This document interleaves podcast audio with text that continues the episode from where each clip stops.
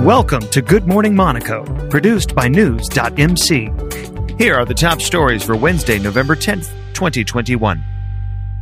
In a televised address Tuesday evening, President Emmanuel Macron announced that over 65s must have had a third dose of vaccine starting on December 15th in order for their health pass to remain valid.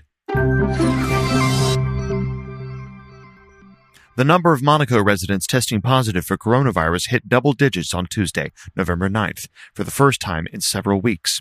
12 residents tested positive, and the Monaco health authorities said that the residents were among eight patients with coronavirus symptoms being treated at Princess Grace Hospital.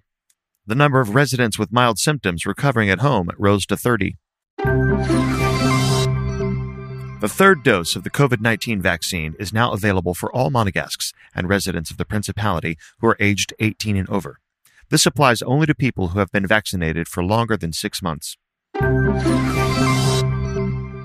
Here are a few things you maybe didn't know about buying an apartment in Monaco.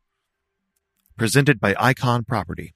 Quote, gazumping is very rare in Monaco since there are laws and penalties to cover both the buyer and seller pulling out of accepting offer. There is no cooling off period under Monaco law once offers accepted.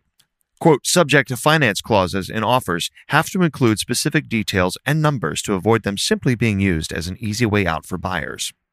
Unless you speak fluent French, you are legally obliged to have and pay for a translator to attend your sales transaction. Read more at news.mc's newsletter.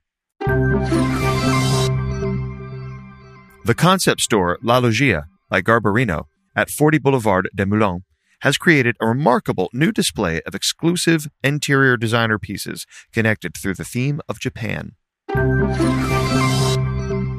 Duly noted, the situation at the Belarus Poland border deteriorated sharply as hundreds and possibly thousands of refugees were headed to the EU's eastern border.